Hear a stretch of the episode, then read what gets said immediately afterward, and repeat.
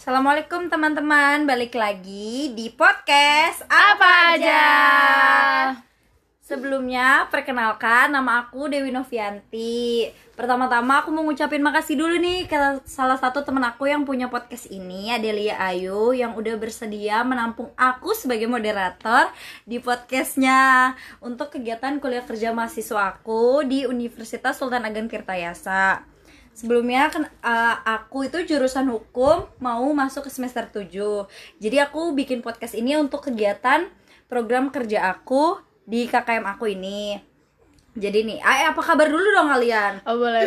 Baik. Alhamdulillah. Apa kabar kalian, ya Allah? Kita udah lama banget ya gak ketemu. Udah lama banget ya. Kabar baik, alhamdulillah. Kita kenalan dulu gak sih? Iya, kenalan boleh dulu deh. Dong. Kenalan dulu. Aku namanya Adelia Ayu Ningsi. Mereka bisa manggil aku Ayu, tapi teman-teman aku yang lain biasa manggil aku Adel. Dan kenalin satu lagi teman aku namanya. Nama aku Javanda, biasa dipanggil Javan, statusnya masih jomblo kok. Kok kayak promosi ya, iya, maaf, gak apa-apa sekalian ya. Maaf. Yang ngomong-ngomong mau bahas apa nih, Kak Dewi? Aduh, Kak Dewi. Bahas apa nih? Jadi aku tuh punya keresahan di dalam pikiran aku tentang wanita. Kita tahu ya, kita semua bertiga. Kita wanita kan ya. Kita tulen kan. Alhamdulillah. Enggak kayak yang itu tuh, yang itulah. Ya udah, stop. Iya. Jadi aku tuh masih bingung menggambarkan wanita pada masa emansipasi atau globalisasi sekarang ini loh. Peran wanita untuk dirinya sendiri dan untuk keluarganya gitu loh, Kak. Oke deh. Aku mau nanya nih, menurut kalian wanita itu apa emang? Ya sebelum Kakak Dewi membahas tentang wanita. Jadi kalau menurut aku wanita itu ibu ya, terutama ibu itu adalah sekolah pertama bagi anak-anaknya gitu. Aku wanita tuh kayak seonggok berlian gak sih Kak, kayak yang harus dilindungi. Iya bener, kalau bisa ngelengkapin tuh wanita tuh apa ya, kenapa dia tuh kayak disebut sebagai tulang rusuk, karena dia tuh nggak bisa terlalu ditekan, tapi juga pas pada posisinya dan nggak bisa salah, harus dipas di situ.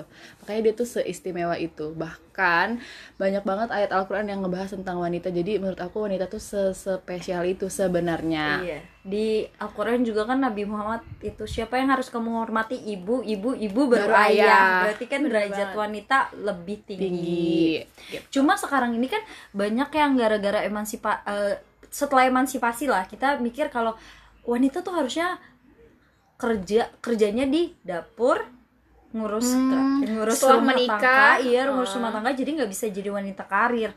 Kayak menurut kalian berdua nih, wanita sebagai wanita karir tuh gimana? Kalau menurut aku ya, wanita sebagai wanita karir tuh sebenarnya bagus-bagus aja. Pertama, apalagi yang paling aku resahin nih kayak bukan karirnya sih sebenarnya, lebih kayak ke pendidikan.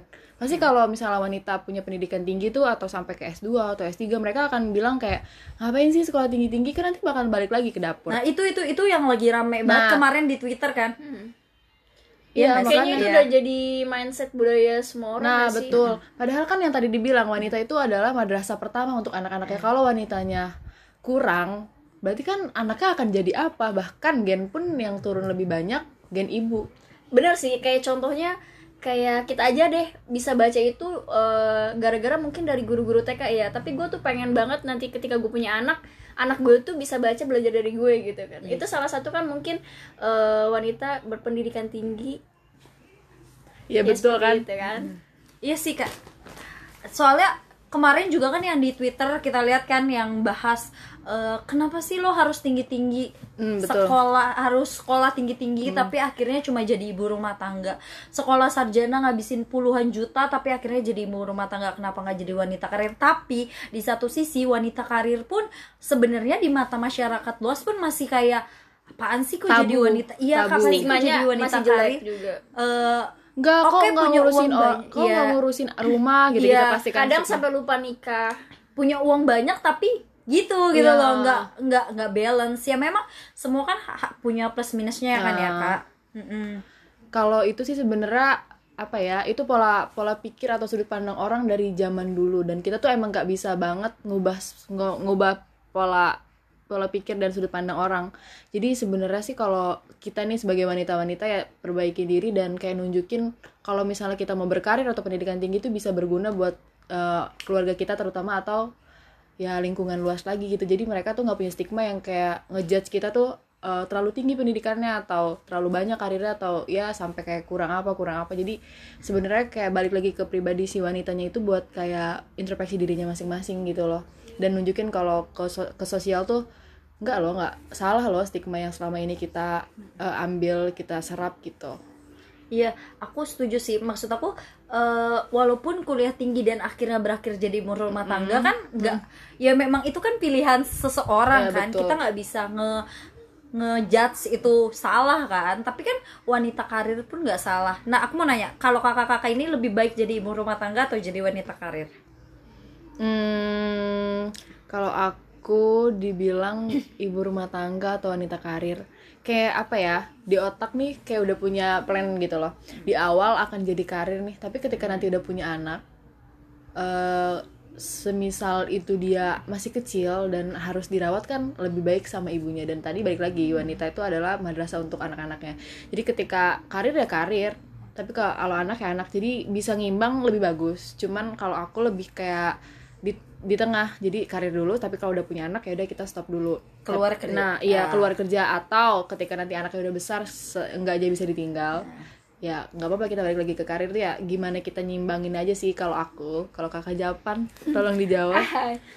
Kalau aku sih sebenarnya mungkin berkarir pada porsinya ya, dalam arti mungkin kita punya target waktu-waktu tertentu untuk kita berkarir, tapi mungkin setelah menikah biasanya kan kalau udah ngurus anak ya udah ngurus anak ya, tapi di sini mungkin lebih apa ya, lebih memposisikan kita setelah menikah itu tetap bisa mengurus anak, cuman masih bisa tetap produktif, dalam arti berkarirnya porsinya diturunin misalnya. Sambil apa ya, zaman sekarang kan udah teknologi udah canggih banget ya, mungkin kita sambil jualan online segala macam gitu kan. Jadi kan masih kayak bisa berkarir sih ya, tapi cuman kita masih ada nggak bisa diam gitu, mencari nafkah mungkin kayak gitu sih kalau di zaman sekarang. Jadi untuk pendidikan anaknya tidak tertinggal sama kita, dan kita juga masih bisa tetap gak diem-diem aja di rumah ngurus anak doang gitu.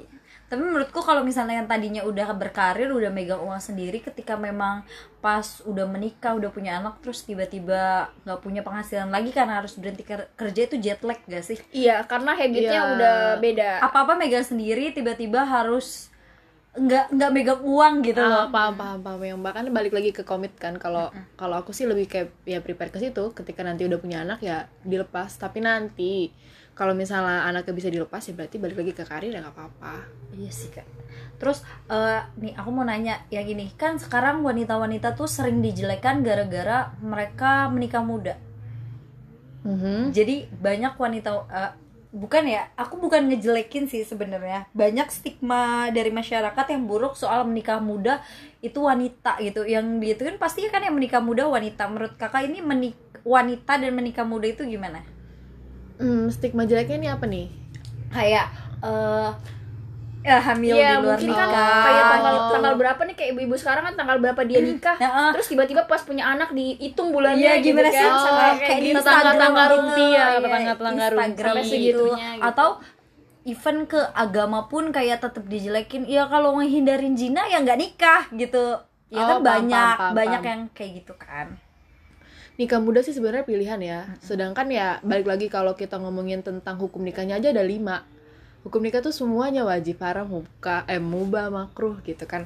Ya maksudnya ya berarti kan ada porsinya. Ketika dia sanggup untuk itu ya silahkan. Tapi ketika orang lain bilang ABCD, biarin aja gak sih? Kan dia juga gak tahu sebenarnya ada apa di balik alasan dia kenapa dia mau nikah muda gitu. Karena kan orang lain tuh berpikirnya mungkin ya karena kebanyakan dulu kan gak se-hype sekarang kan nikah muda. Dulu kan kalau orang nikah muda pasti dia ada apa-apa gitu.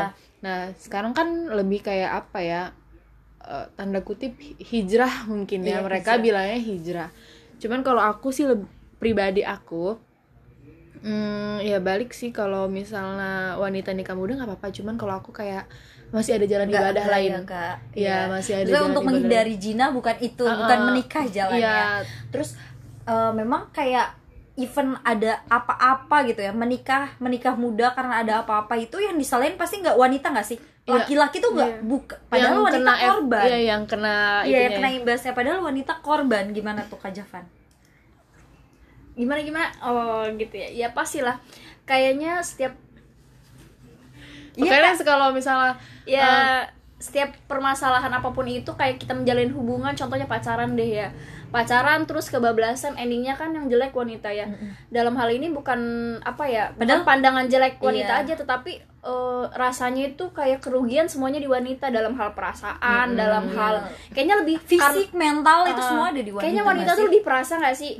Kan kalau laki-laki tuh logik banget, jadi kayak yang mudah banget buat laki-laki itu merendahkan apa ya, wanita lah istilahnya.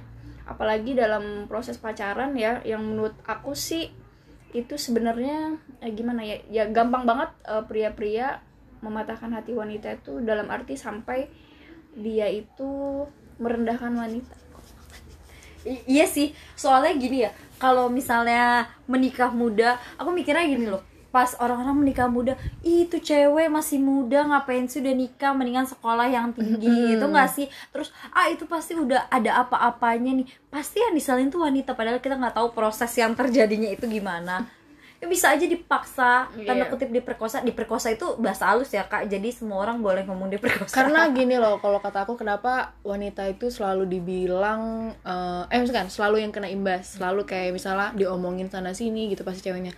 Karena mereka emang punya hal yang harus dijaga, dan kayak kalau dia tidak mengizinkan itu ada dalam dirinya, maksudnya terjadi dalam dirinya, ya berarti nggak akan kejadi di stigma orang seperti itu. Padahal kan bisa aja di prosesnya si cowok ini mungkin mengancam atau ngasih obat bius atau apa gitu loh. Iya, nggak ada yang tahu. Tapi kan ketika sudah anggaplah mengandung gitu kan, itu pasti yang salah pasti ituan, ya Allah tuh cewek masih kecil udah hamil aja, hamil di luar nikah lagi kan gitu.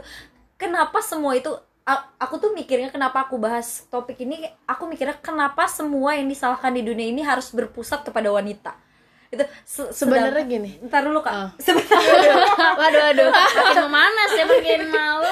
Enggak, maksud aku tuh banyak yang bilang kayak gini, kayak meme di Twitter, di itu kayak kenapa sih cowok selalu salah? Padahal ya kalau di sudut pandang yang berbeda itu kayaknya selalu cewek deh yang salah. Ya enggak sih? Kayak apa-apa yang ada di kehidupan di dunia ini tuh kayaknya cewek. Menikah muda yang salah cewek. Maksudnya yang kena semua imbas cewek gitu. Kalau misalnya yang aku belajar ya di sekolah dulu, jadi ada salah satu surat tuh yang tafsirannya jadi wanita itu seperti mengumpal benang. Gimana tuh Kak? Jadi ada dalam arti dalam suratnya tuh, surat apa ya aku juga lupa. Jadi intinya di dalam surat itu dibilang bahwa wanita itu adalah pengumpal benang. Diumpal, dan kalau dijadi benang kan berarti itu akan dijadikan baju, dijadikan apa. Dan biasa kan yang para pekerja untuk menjadikan sesuatu adalah laki-laki. Dan dari situ kita bisa lihat bahwa wanita itu adalah pemegang janji, dan laki-laki itu apa ya, pembuat ingkar janji gitu. Jadi wanita itu emang akan dibikin konsep untuk sakit hati. Iya benar. Dan apalagi kalau misalnya jadi, dalam kita sudah menjadi istri ya. Nah, di agama juga dijelasin bahwa wanita emang harus sabar. Kayaknya kayak udah kodratnya nggak sih wanita udah sabar? Iya, bahkan misalnya kayak aku tuh benar-benar kaget awalnya, kok bisa? Kenapa dibuat seperti itu gitu loh? Mungkin ya kasarnya gini, kalau wanita tuh kayak dibujuk sedikit, oh ya udah. akan lupa kalau laki-laki mungkin mereka akan kayak logika atau mungkin dia akan emosi. Dan kenapa kodratnya wanita itu pengumpal benang? Karena sabar menerima janji dan atau ingkar janji dan gitu. perasa banget. Jadi itu mungkin ya kalau kata aku, perspektif aku yang kalau mungkin salah ya mohon maaf guys. Ya nggak apa-apa kan, kita cuma sharing Kak. Bener kan ini sebenarnya ini cuma sharing, semoga bisa membantu kalian gitu loh tentang perspektif. Karena ini sebenarnya keresahan di diri aku sendiri sih Kak. Keresahan semua wanita kayaknya deh. Iya, kayak aku tuh mikir oke lah kita tidak munafik kalau kita pacaran. Oke. Kayak tahu ya nggak boleh gitu. Iya, oke, yang tadi zina, cuma kan itu pilihan masing-masing ya. Kecuali Kak Javan, Kak Javan udah hijrah nih teman-teman. Tapi BTW aku juga jomblo guys. Sama ya. Oh ya udah, berarti aku udah pacaran, maaf ya teman-teman. Ya sebenarnya apa ya, kalau mau dibilang kayak gitu ya munafik sih sebenarnya kita kan. Kayak ya kita tahu gitu, wala taqrabul zina innahu kana fahisha sabila, tapi tetap aja dijalanin gitu kan. Belok-belok aja ke zina. Ya mau gimana ya? Maksudnya Kak Adel pilihan Kak Adel apa tuh? Kak Adel lulusan madrasah aliyah, jadi kayak santriwati ya. Jadi ilmunya tinggi banget. Astagfirullahaladzim. Tapi bagus sih, maksudnya kan ada ya, sampaikanlah walau cuma satu ayat. Berarti Kak Adel udah ngasih pencerahan nih, udah ngasih pengajaran yang berharga buat kita hari ini. Itu artinya apa kayak tadi? Wala taqrabul zina innahu kana fahisha wa sa'a sabila, itu maksudnya jangan sekali kamu mendekati zina. Oh. Iya sih guys. Cuma ya balik lagi tuh ke pribadi masing-masing ya, dosa ditanggung masing-masing. Cuma satu pesan aku sih buat wanita ya sebenarnya, jangan terlalu terbawa perasaan juga, karena mentang-mentang wanita itu perasa, jadi di mindset kita tuh jangan oh iya gue perasa gitu. Karena kalau udah terbawa perasaan, jadi kita gampang direndahin sama laki-laki. Yang akhirnya jatuhnya bucin ya guys. Bucin yang zaman sekarang. Akhirnya ketika kita udah bucin, disitulah kayaknya laki-laki semena-mena sama kita, mau berbuat apapun itu. Bisa mengendalikan setir gak sih? Nah, kayak jadi dikendalikan, iya. Dan akhirnya endingnya kriminalitas juga ada, iya. Dan kalian akan kekunci di situ. Iya.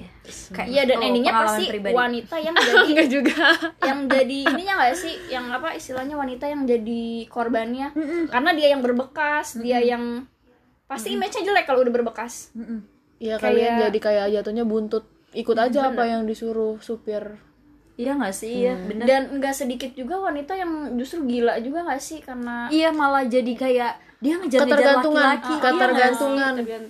Karena nggak mandiri, itu makanya pesan jadi wanita tuh bolehlah berhubungan mungkin sebelum menikah, tapi ya jangan terlalu terbawa perasaan. Kalau misalnya lokasi hati kasar-kasarnya ya. Dalam pacaran itu ya jangan 90% lah gitu.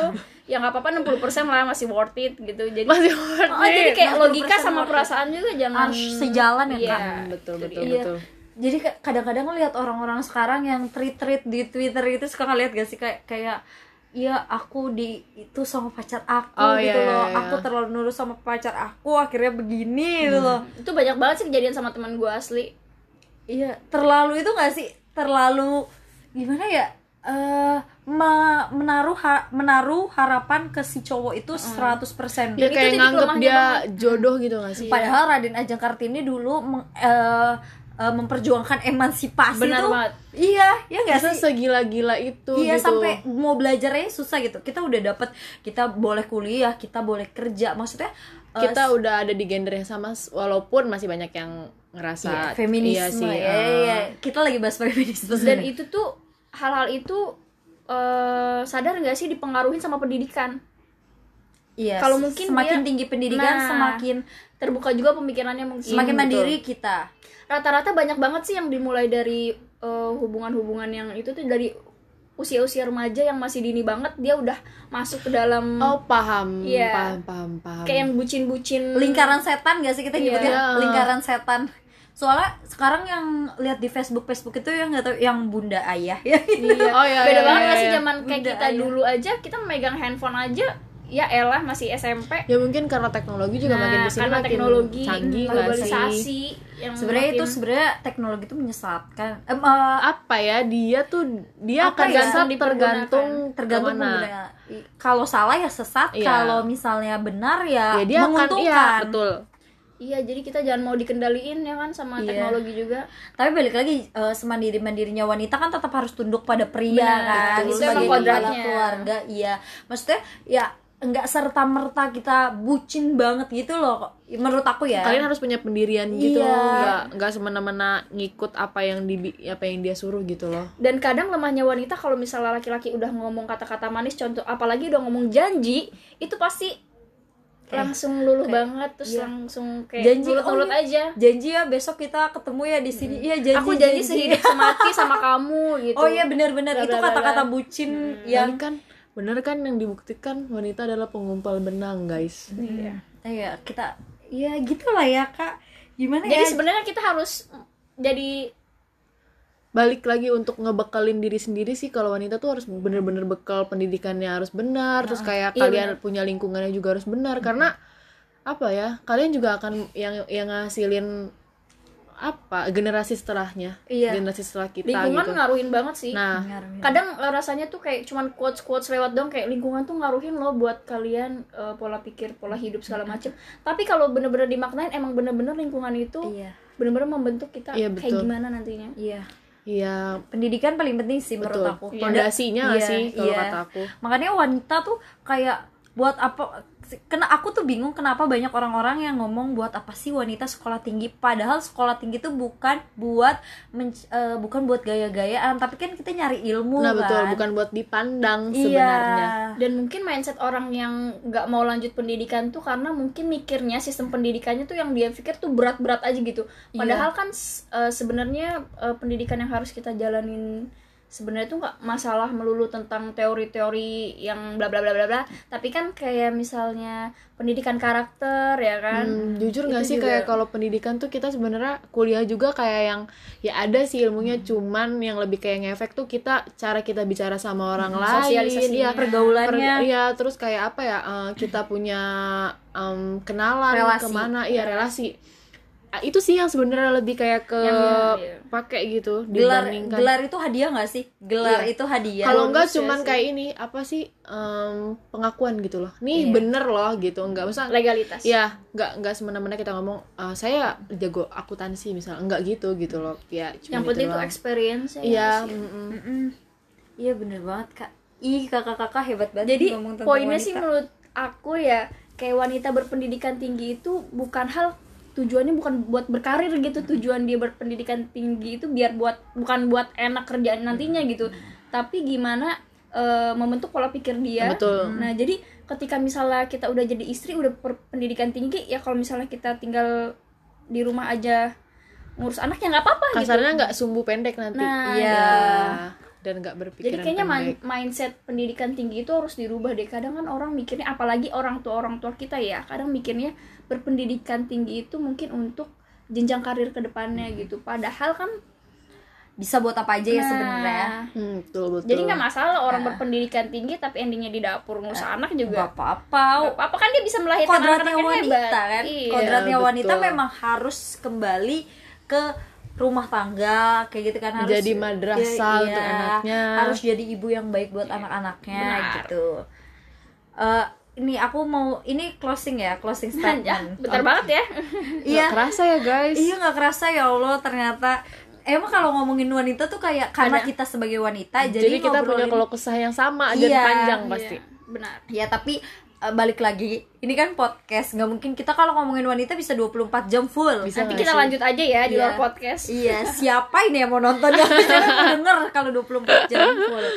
Jadi aku pengen tahu closing kakak untuk wanita di Indonesia, kayak semangat gitu atau apa, harus tetap menjalankan pendidikan, terserah sih mau apa aja. Oh kalau dari aku kayak wanita tuh dari sekarang kayak apa ya, ubah konsep pemikirannya. Kalau misalnya pendidikan itu hanya untuk pendidikan tinggi itu nggak boleh untuk wanita, itu salah. Wanita nggak boleh berkarya itu juga salah. Tolong diubah. Kalau kalian berpikir pendidikan itu akan nggak berguna karena kalian di dapur, tolong dipikir lagi nanti anak kalian kalau minta isiin PR-nya, kalau kalian nggak bisa kalian semalu apa, bahkan nanti anak kalian akan bertanya-tanya. Anak sekarang tuh udah akan sekritis itu, jadi kalian harus bisa ngebekalin diri kalian dan jangan mau kalah sama perasaan sendiri, apalagi ke lawan jenis, karena biasanya wanita tuh seluluh itu kalau udah diluluhin sama cowok. Jadi lebih panjang lagi lah kalau berpikir, jangan terlalu bucin. Jangan bucin gengs. Kalau Kak Javan gimana nih? Apa ya? Pesan buat wanita deh, pesan buat wanita kali ya, lebih pesannya tadi mungkin kurang lebihnya sama kayak Kak Ayu ya. Cuman pesannya ya balik lagi, kita itu harus sebagai wanita sebenarnya harus tetap menambah sakofa atau ilmu ya, ilmu dalam segala hal apapun, entah ilmu agama, entah ilmu misalnya kodratnya wanita kan ilmu keperempuanan lah, misalnya masak ataupun apapun itu ya. Dan menurut ya itu sih perdalam ilmu dan harus menghargai diri sendiri. Ya harus menghargai diri sendiri itu artinya jangan mudah direndahkan, apalagi sama laki-laki gitu kan. Terus jangan bucin guys. Iya, jangan bucin. Dan wanita tuh setara sama laki-laki, jadi sayapnya terbangnya sama-sama bisa tinggi sama gitu, nggak ada yang tinggi sebelah. Jadi tetap semangat lah buat wanita-wanita di luar sana. Iya betul, jangan pernah insecure sama cita-cita kalian. Iya. Benar. Mau setinggi apapun, jangan insecure. Mau setinggi apapun cita-cita kalian atau direndahkan sama satu sama lain karena kalian wanita, jangan pernah ngerasa itu jadi halangan. Tapi jadi bahan untuk kalian maju lebih. Iya, dan buat teman-teman nih yang mungkin di luar sana yang sebagai wanita merasa mungkin sudah hancur, ya jangan putus asa gitu. Dalam arti hancur tuh dalam mungkin dia udah ngerti. Gak ada harapan atau dia hopeless lah gitu. Dan kalian itu, bisa jadi pribadi yang lebih sangat amat masih baik. Masih ada kehidupan yang mungkin kalian bikin lagi. Ya pokoknya semoga hal yang baik dan terbaik selalu menyertai kita semua. Amin. BTW terima kasih ya Kak Adel. Yeay. Kak Adel. Karena biasa kayak manggil Ayu gitu, Adel jadi kayak apa sih? Soalnya di sini pasti dipanggilnya Adel kan? Oh iya sih benar. Iya, Kak Adel dan Kak Javan sama-sama sudah mau membantu aku menyelesaikan program kerja aku. Iya. Semoga teman-teman yang dengar sebenarnya ini cuma diskusi sih. Semoga bisa tercerahkan. Ada yang dipetik kalau enggak. Iya, adalah yang total 1-2 orang ya yang dengar podcast kita, mudah-mudahan. Mudah-mudahan ya. Semoga yang wanita ini tetap semangat untuk menjalani hidup, jangan insecure, jangan bucin, tetap raih cita-cita kalian. Betul. Walaupun cita-cita kalian itu setinggi langit. Betul. Karena tetap bermimpi, karena hidup kita awalnya dari mimpi. Tapi jangan tidur terus. Terus tetap bangun. Jadi makasih ya Kak Adel dan Kak Ayu. Makasih Kak Dewi telah ngajak kita sebagai narasumber. Jangan lupa follow Instagram KKM aku @KKM Untirta 128. YouTube-nya juga di subscribe KKM Untirta 128. Terima kasih. Assalamualaikum. Waalaikumsalam. Bye bye.